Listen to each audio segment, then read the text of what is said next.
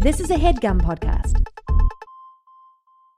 While Andrew and Craig believe the joy of discovery is crucial to enjoying any well told tale, they will not shy away from spoiling specific story beats when necessary.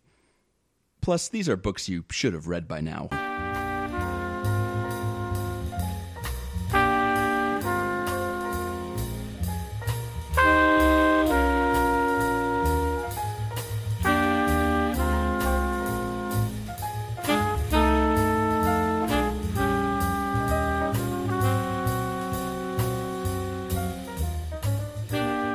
February is here, and you Oh man, I can't wait. What subs are you gonna go get from Subway during February? Feb- Here's- February. my problem with those sandwiches at the place called Subway is I just only you just have one problem with them. I only ever want one, and it's not a good sandwich. What is it that you want though? Welcome to Overdue. This is a podcast about the books that you've been meaning to read. My name is Craig. and my name is Andrew. What sandwich do you want? Sometimes I get Oh a boy. like roasted chicken sandwich with provolone cheese and maybe a green and banana peppers and green This peppers. sounds bad because it's a garbage emergency sandwich that you would make at home. It is. Which I have done. It's like, oh, we have like leftover hamburger patties, but we don't have any buns or cheese or topping. So what kind of sad meat mustard burgers on regular bread am I going to eat for lunch today? Yeah, it's just throw a Oh, bunch of stuff in there and like make sure some of it's not tan khaki colored. Like just put some stuff in there that's from another part of the Crayola box, please. That's just it's not for that same for that sandwich. For that sandwich, it's not even worth the the stench of onions and failure following you around all day after you go to Subway. Andrew, there are sandwich- artists in that store. There are artists, sandwich I don't, and I don't mean to demean their work. I'm just, it's not their fault that the place where they Yeah, work I'm not smells gonna- like it does. Yeah, I'm not gonna blame Picasso because his paints smell real bad. Like that's not his fault. Sure. I'd go for like a turkey bacon ranch sometimes. Ooh, turkey bacon ranch. Ooh, turkey bacon ranch. Sometimes I get a Jimmy John's BLT. I don't know how they make it that fast, but I eat it even faster. Oh boy. I guess we always, I went to Quiznos sometimes in Jersey City when we lived there. Uh huh. but then all of a sudden one day it was just closed. Well, and the windows were all blacked out and there was like a notice on the door but i didn't want to like it was a fairly busy street and i didn't want to just like stop and be the guy who's really interested about the quiznos being honey, closed honey, I was going to work today and I saw this guy. He was really interested in that He's- closed he Quiznos. stands uh, he, his lone vigil outside the closed quiznos You know just what? waiting for the little lady who couldn't really understand him and always gave him the biggest drink cup even though he only ever got regular sized drinks You know what they say, Bradley? Sometimes quiz knows, quiz goes. Andrew, let's talk about a book. I say quiz yes. this episode of Overdue brought to you by Quiznos. Mm, toasty. It's actually brought to you by our lovely Patreon donors, uh, who both support us enough to like generate bonus episodes. Which, as you know, this year we're going uh, every other month for our sanity and higher quality podcasts. Um, Obviously. obviously, and uh, this book in particular. Uh, Just hear- was- I know we agree that that was why we were doing this, but just hearing you say it out loud really exposes the well inherent absurdity of the premise. when we made that when we made that decision, I didn't know we were going to talk about Subway for two minutes. Um, I should have known. That's my fault. Uh, could have guessed. Who book- would have been on my top five list? I'm going to ask you what book we're talking about in just like 10 seconds, but I do want to say that it was recommended to us uh, by one of our donors, Rob. Thank you, Rob. Andrew, what the heck book did you read? I read The Curious Incident of the Dog in the Nighttime by Mark Haddon. Hmm. It's a uh, 2003 mystery novel. Interesting. It is interesting. And um so we'll get into plot stuff later. I think you have a little bit of author stuff and then I have a bunch about like that he- that Haddon has said about writing this book. But if you haven't read this, the thing to know about it probably is that it is told from the perspective of somebody who is on the autism spectrum. It's usually Asperger's that gets Yeah. brought up. Um, when I gave Susanna like the list of the, he has a list of um behavioral problems, capital Oh, sure. B, capital B that that he goes through. And I just handed it to Susanna to read, and she's a social worker, and she knows like the DSM five. and all Oh, that yeah, yeah. And she said, yeah, probably has probably some kind of autism and maybe a little OCD. Yeah. Um, So we'll t- so, we'll yeah. talk about that and and where Haddon falls on on what this book is presenting because I, I was surprised to find some of his quotes about it. Um, he's a contemporary British author born in 1962, Northampton, England. He went to Merton College, Oxford. I don't think he started actually like writing professionally in any way or had aspirations to it bef- until after he graduated from Merton College. Uh, he wrote his first children's book in 1987. It was called Gob Gilbert's Gobstopper. and It's about Gilbert Gottfried and his favorite candy. I just wanted to read a couple of the title. He wrote a bunch of other children's books in addition to some BBC work. This was his first novel, but I like adult novel. I do want to just reference some of the books that he wrote because they have cool names. Like he got really well known for the Agent Z series, but like I really want to know about Titch Johnson, almost world champion. Who's who? Titch Johnson. Yeah. Hmm. I also What's wa- your story, Titch? I also want to know about the real Porky Philips. you mean at the real Porky Porky Philips on Twitter? That's a good Twitter handle. It really is. Uh, those are two of the best ones. There's like a narrow escape for Princess Sharon and Toni and the Tomato Soup, which are both respectable. Okay, that one I kind of am interested in. But- like, what about it? What about that tomato? I? I want to know about Titch and Porky real bad. Um, he other novels of his that have followed this book, uh, as we said, which was published in 2003. He's written A Spot of Bother and The Red House. He also has written some plays. He's kind of a jack of all trades in that regard. Uh, Mark of all trades. hey and it sounds like he is just interested in, in the next challenge um, he's written some short story collections and some as we move to this book in particular andrew i don't know if you f- saw this it was it like won awards in multiple categories because it was they published two different editions of the book Right, yeah, they publish it in an adults edition and a children's edition. And so I looked around to see if I could find like if there are any differences aside from just like the packaging and how they were sold or Mhm. anything. And I don't think there were. Like certainly the content didn't change. no And um that actually has because it is sometimes marketed as a children's novel or like a young adult novel, sure it um sometimes makes it onto school reading lists, which has caused controversy a couple of times. because of Um, language in- and stuff like that Yeah, right. In 2015, uh, Tallahassee, Florida high school had it on their summer reading list, and it got pulled over concerns about swearing. Um, Haddon said that he was puzzled and fascinated by the way in which some readers remain untroubled by the content of a novel, but deeply offended by the language in which it is described. Um, I'm not interested in having books banned," said one person who uh, supported the supported the removal of the book from the list. Uh, but to have that language and to take the name of Christ in vain, I don't go for that. As a Christian, as a female, I was offended. Kids don't have to be reading that type of thing, and that's why I was asking for an alternative assignment. I know it's not realistic to pretend bad words don't exist, but it is my responsibility as a parent to make sure my daughter knows what is right or wrong. And um, this is Haddon again. Uh, Christopher, who is the, the main character in the book, mm-hmm. um, is completely unaware of the offense that swearing is intended to cause, and therefore it simply washes over him, said the novelist. Uh, no one has ever complained that the book is about a mother abandoning her son or that it contains a scene in which a father hits his son. yeah So this is That's this a good. That's a good point. Yeah, I don't I don't know if this is uniquely American, but I think this gets brought up a lot is like we choose strange things to be squeamish about.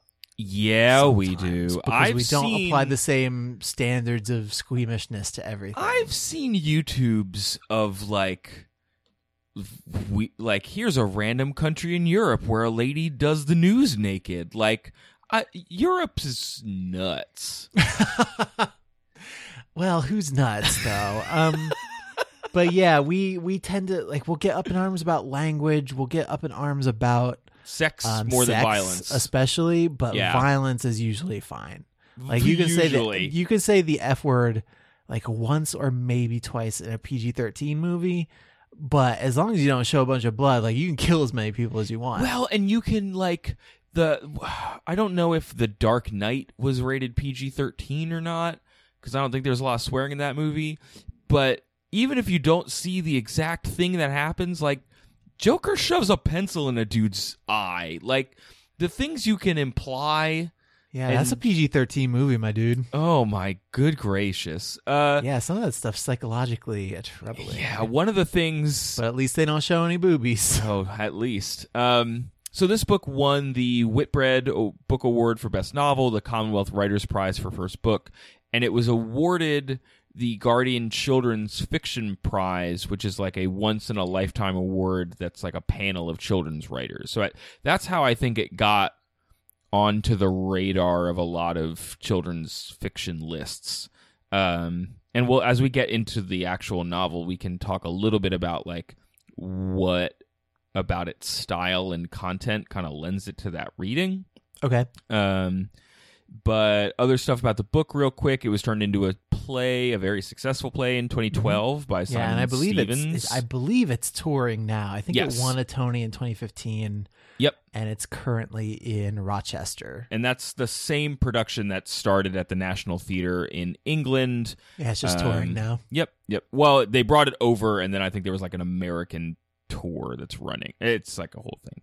Well, because um, it's still like when you look it up on online, it's still labeled as like the national The theater National Theater production, production. of whatever. which yeah. mostly means that it's like the same design because there's a lot of um, projection and you you don't have to necessarily do the play that way but they took a very specific concept with it Mhm. um, so that's really cool and then i just wanted to share a little bit about um, i don't know do you want to talk about some of the asperger's and autism stuff now or do you want to get into the book first Um, I guess let's yeah let's just let's segue. So I'll I'll read that list. So the the main character of this book is a 15 year old named uh, Christopher John Francis Boone, and um, yeah, so he has what he mostly describes as behavioral problems. Now it's worth noting, and this was intentional, that the words like autism and Asperger's do not appear Correct. in this book anywhere.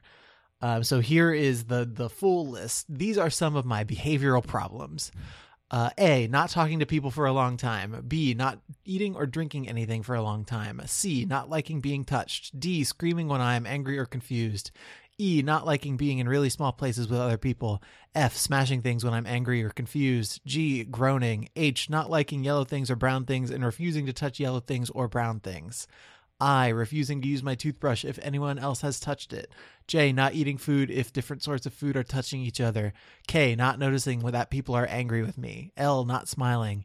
M. Saying things that other people think are rude. N. Doing stupid things. O. Hating other people. P. Hating France. Q. Driving mother's car. R. Getting cross when someone has moved the furniture. that's a So good it's list a lot of- yeah Yeah, it's a lot of little um like the the the central through lines I guess are like doesn't really pick up on emotions or like physical cues mm-hmm. um has a hard time like empathizing with other people and then some some light OCD sort of tendencies about specific colors and about food touching each other and about things being moved unexpectedly yeah yes and so Haddon gave an interview to Terry Gross yep about mhm. the book. And he says of Christopher, if he were diagnosed, he would be diagnosed as having Asperger's syndrome, which is a form of autism. I suppose you call it high function autism, and that he can function on, you know, a day to day basis in a kind of rudimentary way. But he has a serious difficulty with life in that he doesn't empathize, empathize with other human beings. He can't read their faces. He can't put himself in their shoes, and he can't understand anything more than the literal meaning of whatever's said to him. Although I'm very careful in the book not to actually use the word Asperger's or autism because I don't want him to be labeled, and because, as most people who do have a disability, I don't think it's necessary necessarily the most important thing about him. Um, and as a good friend of mine said after reading the book, a friend who is himself a mathematician, uh, it's not a novel about a boy who has Asperger's syndrome. It's a novel about a young mathematician who has some strange behavioral problems, and I think that's right. Yeah. Um, so he's like he didn't do a lot of research on um, Asperger's or autism. Like he did some very light research, but mostly he just decided, okay, here are the traits that this that this boy is going to have, mm-hmm. and so I'm going to write this book with those traits in mind and like thinking about how someone with those traits would see the world around him. Yeah, a couple of things I I just want to also mention. There was an interview with the Independent where he said he admitted he was irritated that the word Asperger's had started appearing on covers of the book. Um, because it's led to a lot of people being like, "Oh, well, you wrote this specifically about this, so you're an expert. Let's have you talk Right, about it as a novelist." Like that's Mhm. not cool. Uh, as you mentioned, he didn't do a lot of research in particular. Though one of the things I found interesting is that he said that he read articles not just about but by folks with Asperger's. Because I I read this book many years ago, so I have a, a little sense of of what the voice of the book is. Um, and I think that's really important that he took he did the work of like how do folks who think this way write um because he's this book is about reading right Yeah, right. um and then one more just like for as it's useful to our listeners i did go to i found a website called autism speaks that has a like what is autism page and so this encompasses asperger's so i just want to give us like a quick like definition not to say Sure, that yeah. we're going to linger on it but for folks who may not know or or have not dealt with it directly And bearing in mind that that all of this stuff exists on a spectrum and yes what happens in this book is not like representative of what anybody else with Asperger's or autism would act like or think like or Sure. anything like that. Um, autism spectrum disorder and autism are both general terms for a group of complex disorders of brain development. Uh, these disorders are characterized in varying degrees by difficulties in social interaction, what you talked about, verbal and nonverbal communication, and repetitive behaviors. Uh, in the May 2013 publication of the DSM 5 diagnostic manual, all autism disorders were merged into one umbrella diagnosis of ASD. Previously, they were recognized as distinct subtypes, which would include autistic disorder, childhood dis- disintegrative disorder, pervasive developmental disorder not otherwise specified, and Asperger's syndrome. Um, so, according to the DSM 5, those all just kind of go under autism spectrum disorder, which, as you just said, it's it's an umbrella term because folks have different brains, y'all. Yeah, right. And and also worth noting there, I guess, that the DSM five came out relatively recently. Sure. And um so that that stuff has maybe not necessarily proliferated out into the into the community as much as it you know, as much as it will. Sure. Sure. Um okay. So let's let's talk about this book now that we know because the whole book is from his perspective, right? Yes, the entire Okay. yeah, the entire book is from Christopher's point of view, and so it's really important going in to know like why what that perspective is going to give you. Cool. And so it really it influences the structure of the of the book and the way that you hear and just the way that you experience the world. Uh, Um, so chapter numbers are given as a series of prime numbers. So in, instead of being like one, two, three, four, five, six, seven, it's like it jumps up. I don't I don't know my primes, prime but it's like one, Ah, three, man, seven, I know I know a good num- amount of eleven. digits of pi. Oh, can do pi like three point one four one five nine is is as far out as I can go with pi. But prime numbers, I just know that you can you can only divide it by one or itself. So I guess like one, two, three, um, five, seven. Uh, I know thirteen is one. Is eleven one? 11 might be 1, 13, 17, 19, 23. Yeah, so like that and pi are both things that are kind of cool because when you like it, it, you- when you discover a new prime number, it's still kind of a, kind of a big deal, like a minor. Sort Yeah, of yeah. deal. It's at least noteworthy that we did it. Sure. Um, So, So, he's yeah, and- interested in math and that is that and that's why the the chapters are labeled that way. Yeah, yeah. Okay. Um, yeah. So he's yeah he's he is very good at math and and doing numbers and stuff in his head. Um, as far as his interactions with other people and the way he sees the world around him, like the the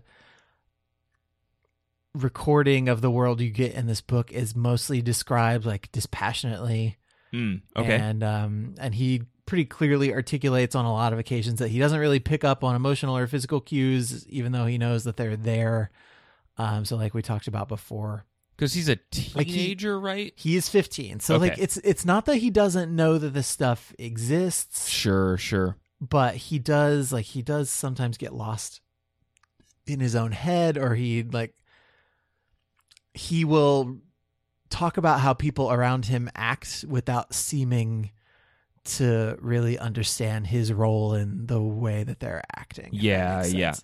hmm hmm Um so the book opens with him sort of standing over the body of a dead dog. So this oh, is the that's titular the dog. incident. Okay. Yeah, the incident of the dog in the nighttime is that a dog got killed with a garden fork. And this is, I think, in the title's inspired by like a Sherlock Holmes story. I Sure. think Silver Blaze. Um, but yeah, okay. So he is. He is. What has happened to the dog? It got stabbed to death with a garden fork. Okay. So cool. so it's it's one of uh, Christopher's neighbors who the dog belongs to, and who comes out and finds him, and she thinks that he did it. hmm. And she calls the police because he's decided that oh I'm going to investigate and figure out who did this. Well, duh.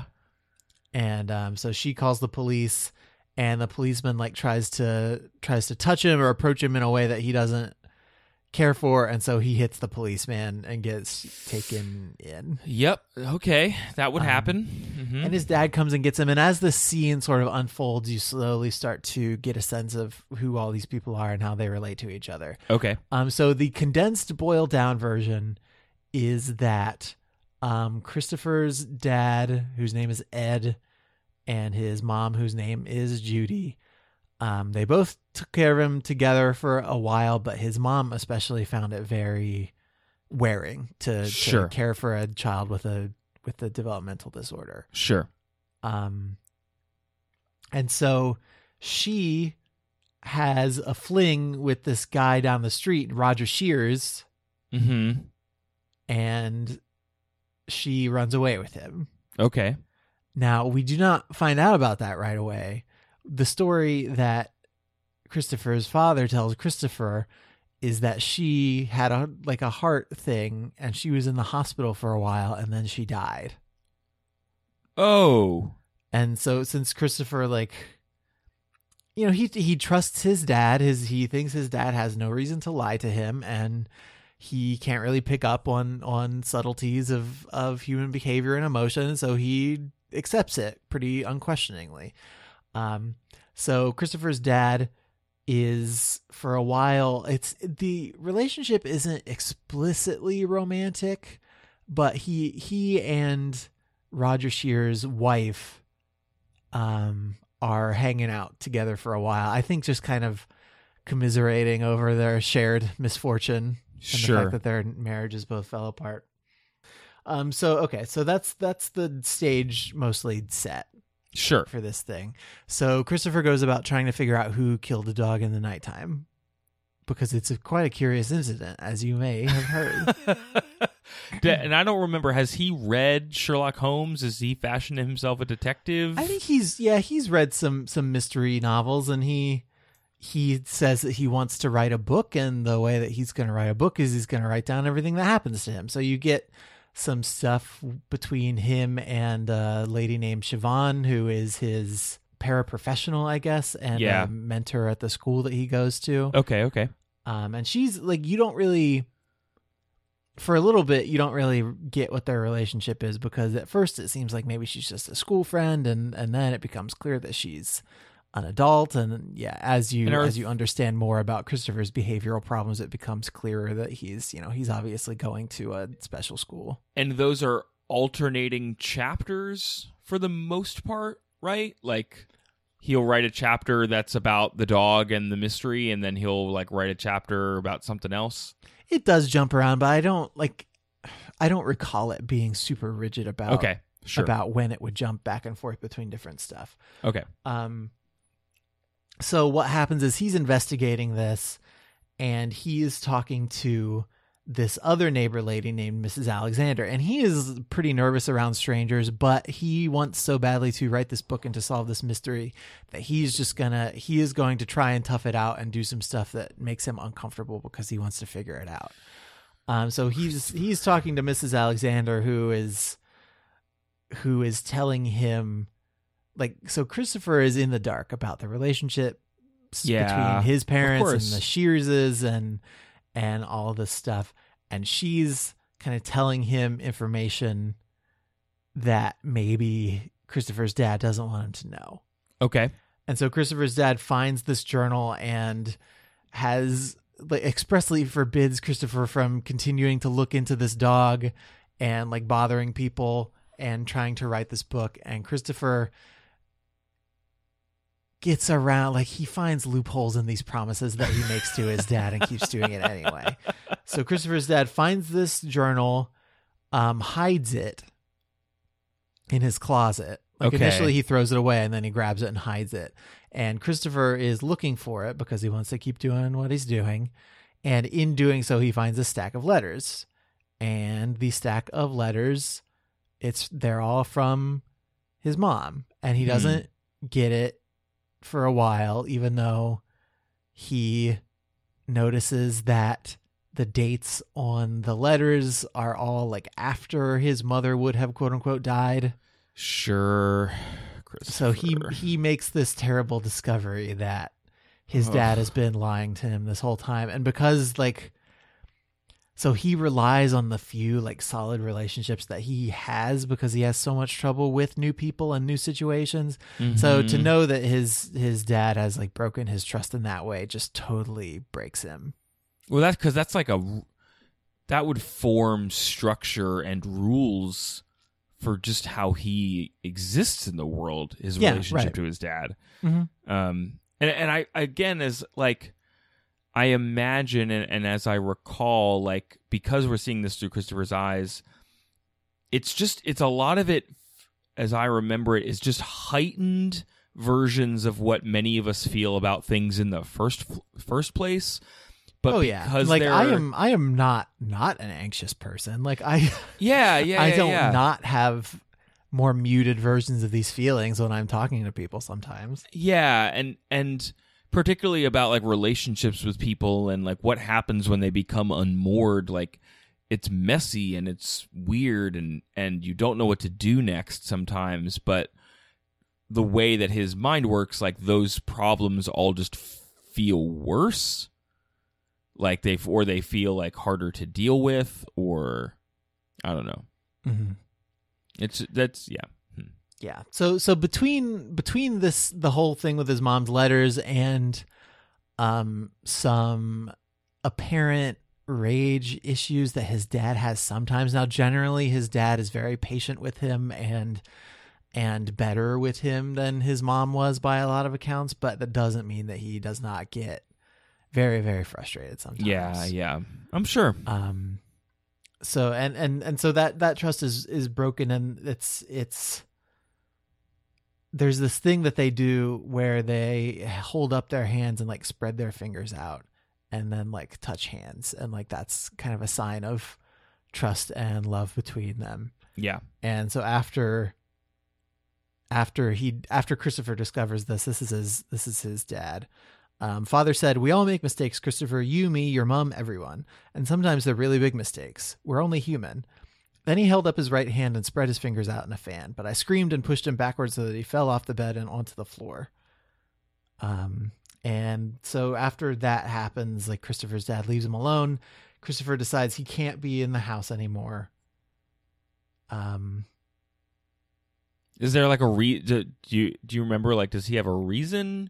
Is it just that he needs to? His dad has lied to him. no, and there there's to a spe- there's a specific there's a specific thing, but I don't think I wanna I don't think I wanna okay. spoil that part of it. Okay. Cool. Um, So then, what does he do? So he next? so he has his mom's address from the envelopes okay. and he uses maps and he's going to take the subway and he's going to get out to see his mom. And this is a pretty He's gonna take the tube. Yeah, he's going to take the tube. I'm sorry. Please. Hello. Hello. Can I take the tube to the London Buckingham Palace, please? Oh, the London Buckingham going Palace. to going to Buckingham Palace for some tea and crumpets. Going to the British West End, am I? Hopping on the tube. Head Hey, on what? down to Leicester Square, am I right? Thanks, Gov.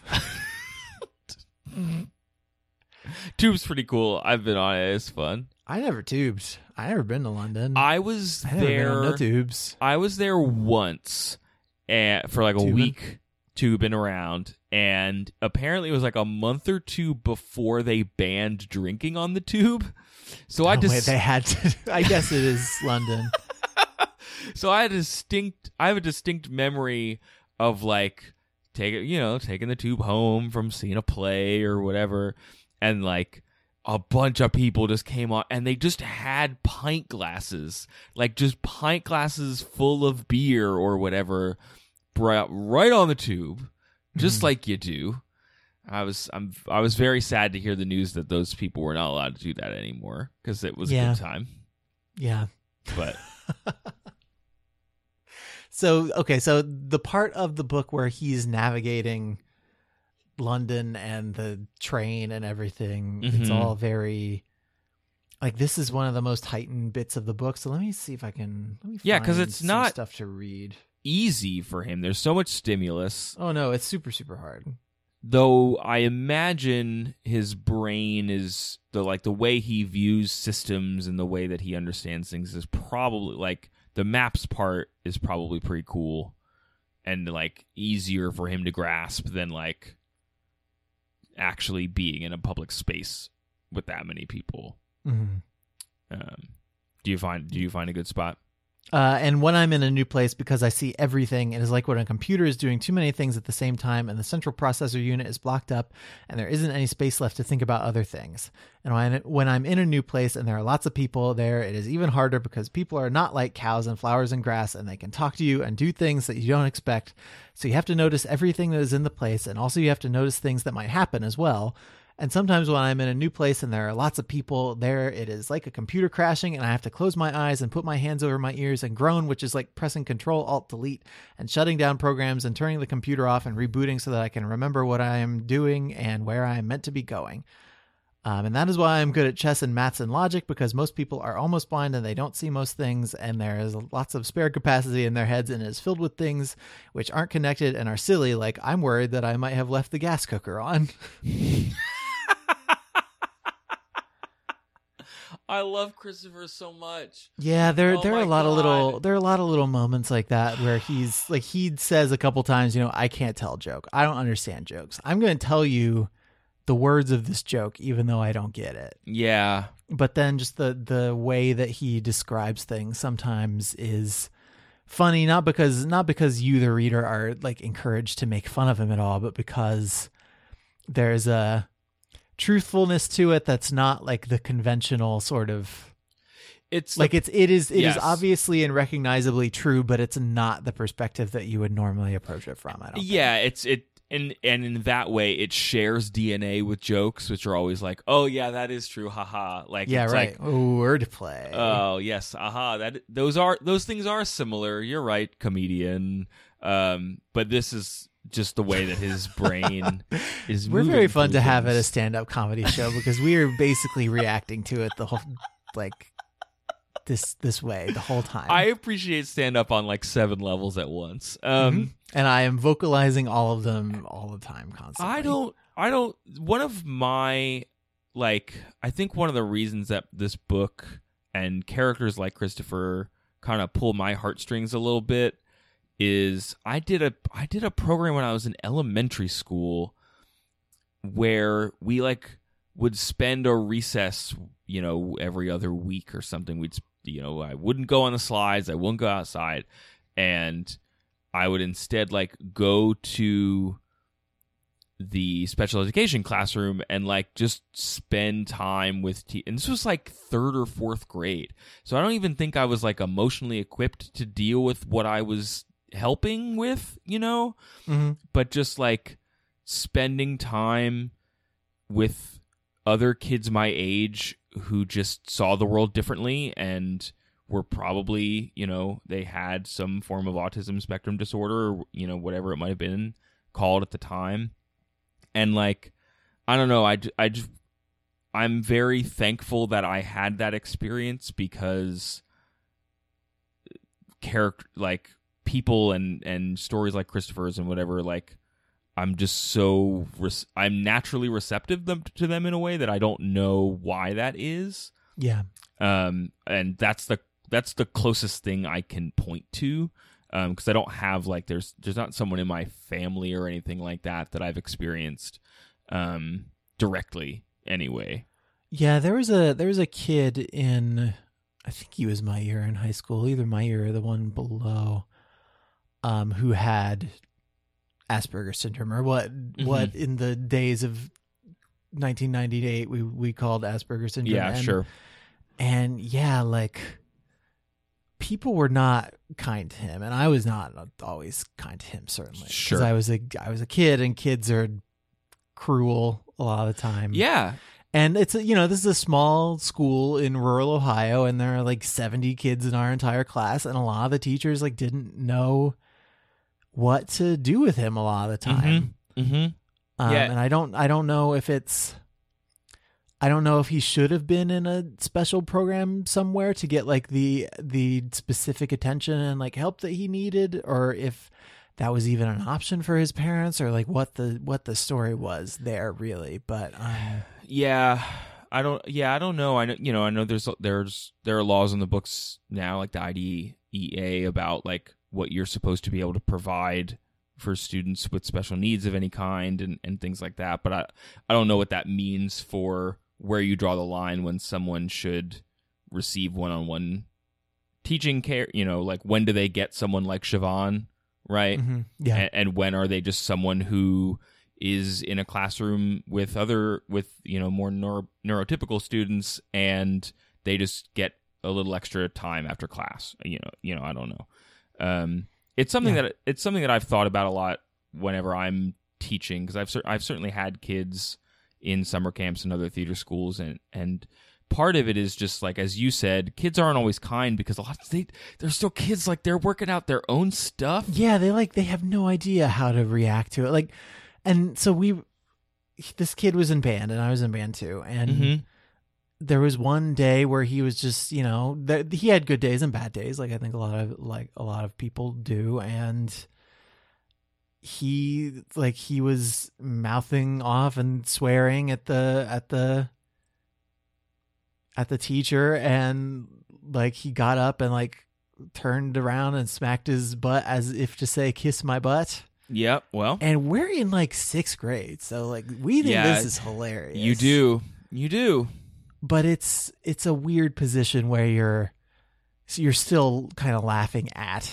Yeah, you're. it's, Yeah. hmm it's it's it's a very I don't know. It's something that I that I think about and feel bad about still like to this day. But I I don't know like What to do with that feeling? yeah Well, yeah or certainly as as a sixth grader, and I think too for for kids that I've taught, like contemporaries are all they're they get frustrated because it inter you know it feels like that student whoever if they have special needs of any kind is interfering with the, whatever they need and they don't know how to deal with that frustration um and that's when kids lash out and get mean or get Yeah. you know um so uh, yeah it's I anything anytime you're gonna read any of this book to me, I'm just gonna like go, oh Christopher, like I just Yeah. want to help him.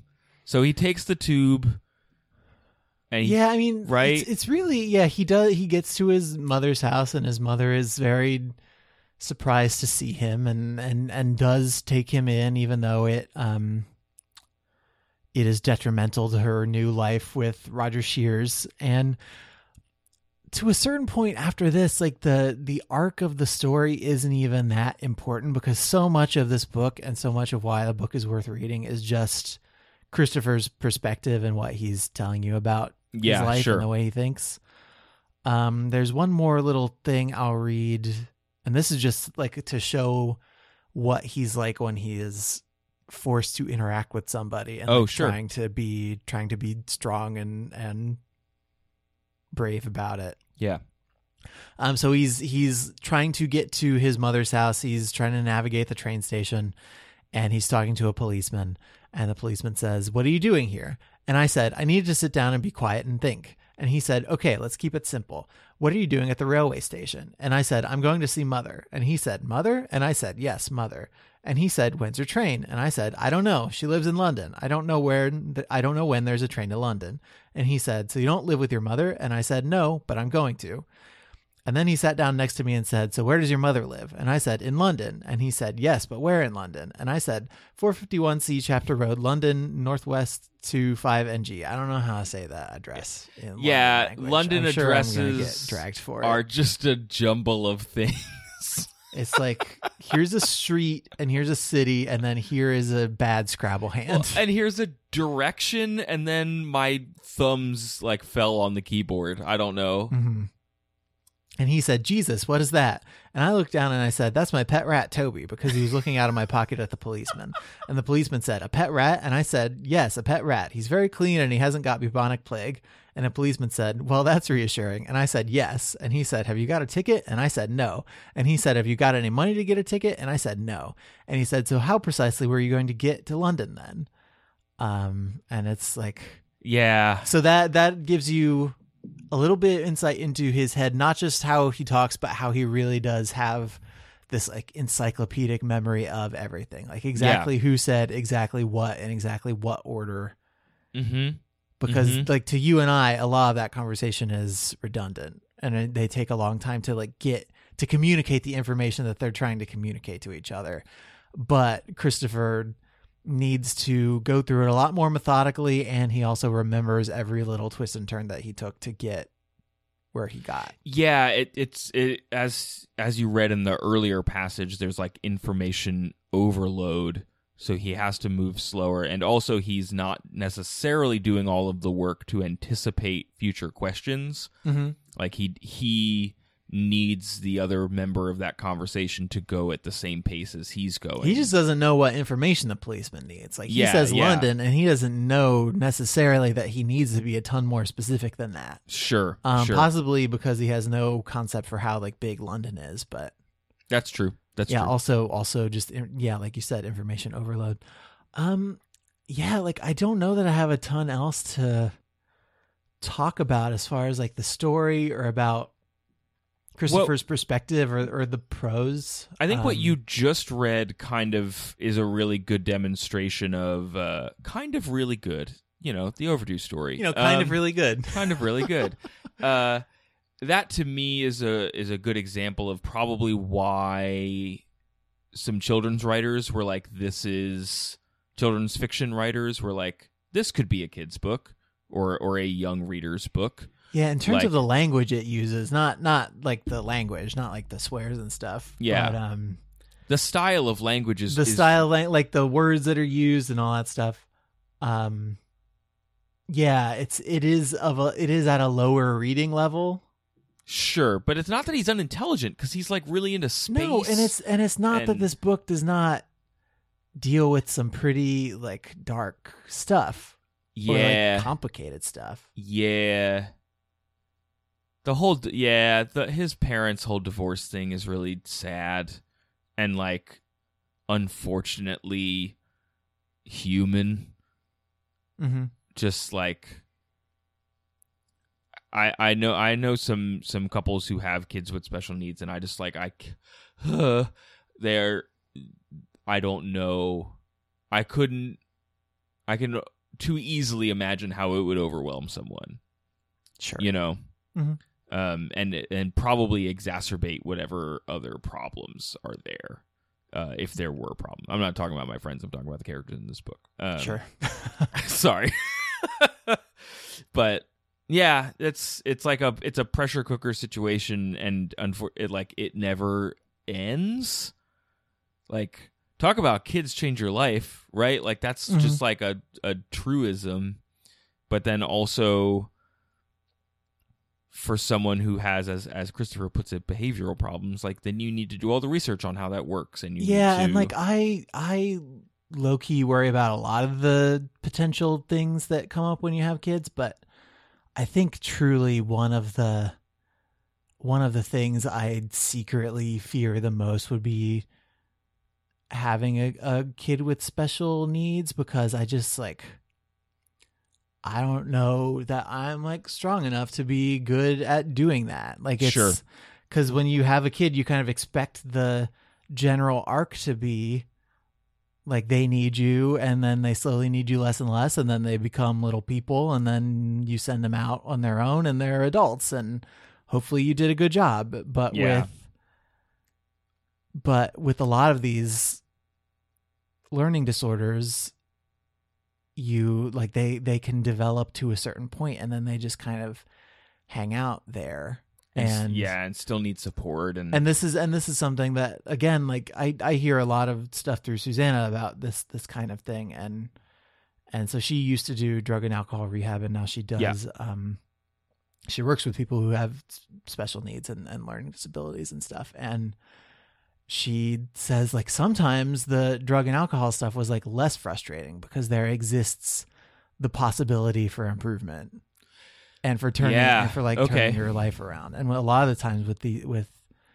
with people with learning disabilities like they just they are where they are and they need the help that they need and that's Yeah. just it you know Yeah, because if you have if you have any sort of ASD, like that's just how your brain is wired. Like hmm you can, depending on on where you fall and what types of behavior you have, like you can, as I think Christopher does in the book, right? Like learns about himself in a way that he can at least tr- like work to anticipate how like the world will affect him and, and like Mhm. and account for it in the in the things that he does yeah. um and how he deals with people. But like not everybody has that ability.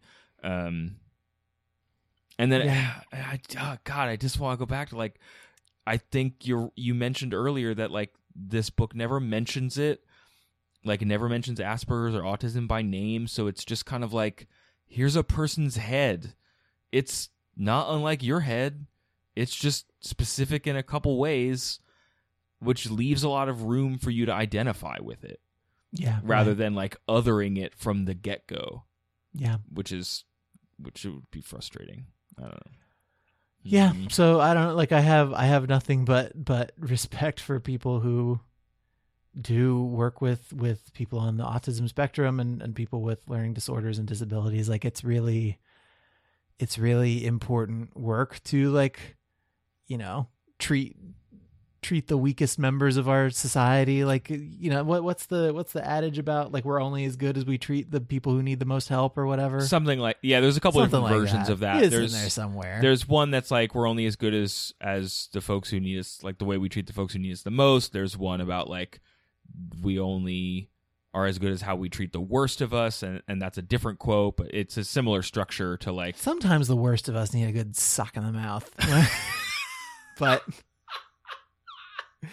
just want to draw Yeah, the draw the line between let's people who line. are You're people right. who are bad and people who who are need just, like, help, need help you know? yeah you're right um and then there were two uh interesting like responses to the book that uh, are from like the medical community that I found, and one was like a reviewer. named- Yeah, let's let's do that and then Yeah. let's let's like let's actually do a shortish one. yeah, I know. You're every week. I'm like, let's keep talking, and then we do ads, and it's, never mind. Anyway, uh, David Ellis in his review said that he thought the book avoided the pitfalls of like offending anyone who might have who might like have an autism spectrum disorder um Cuz again, Or- it doesn't like it doesn't make a big deal out of it. It's just like this is how he is. And and as Dr. Alex McClemens writing in the Learning Disability Journal said he that Haddon uses the mindset of his hero to mask the direction of the plot. Like Mhm.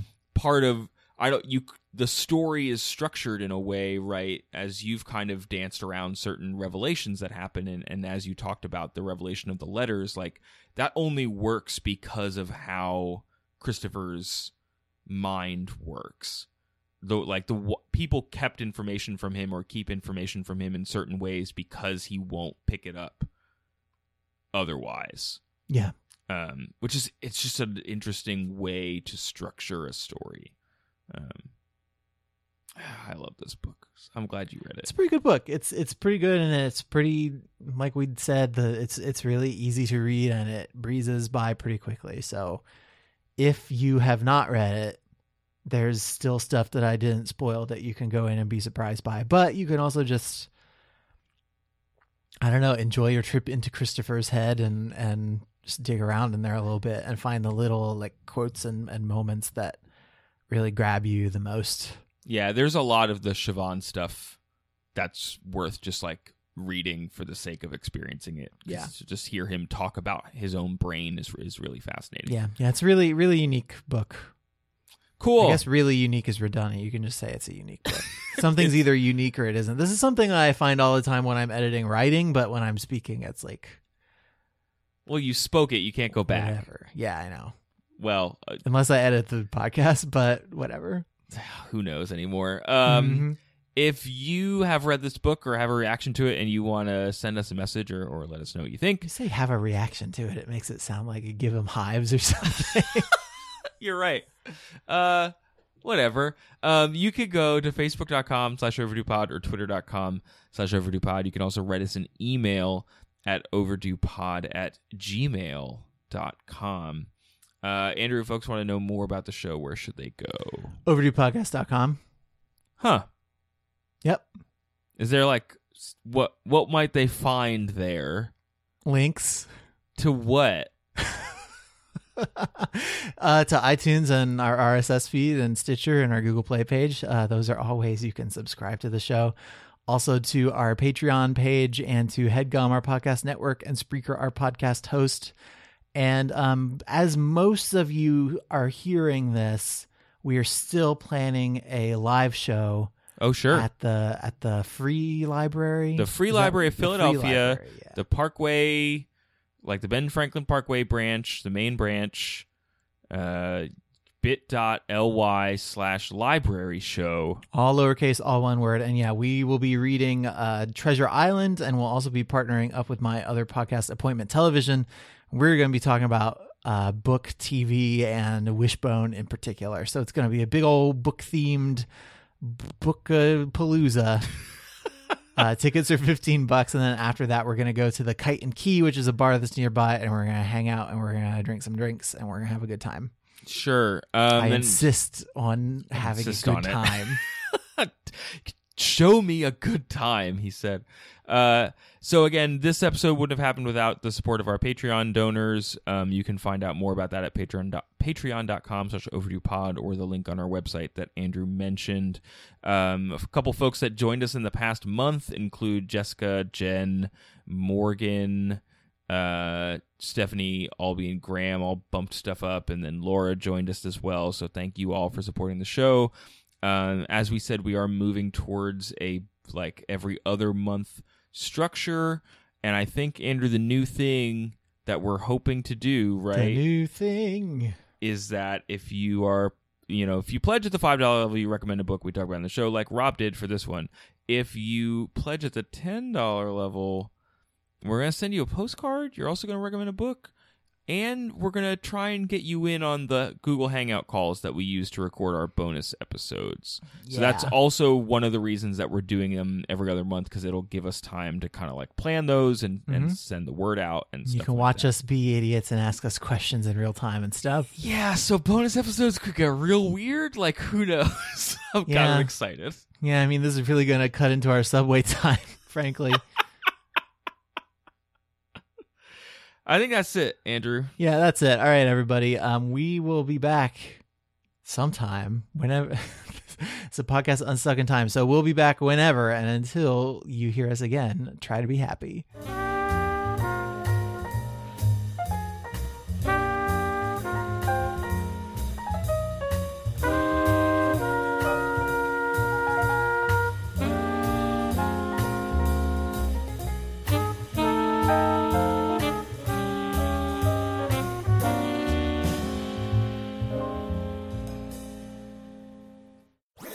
That was a headgum podcast.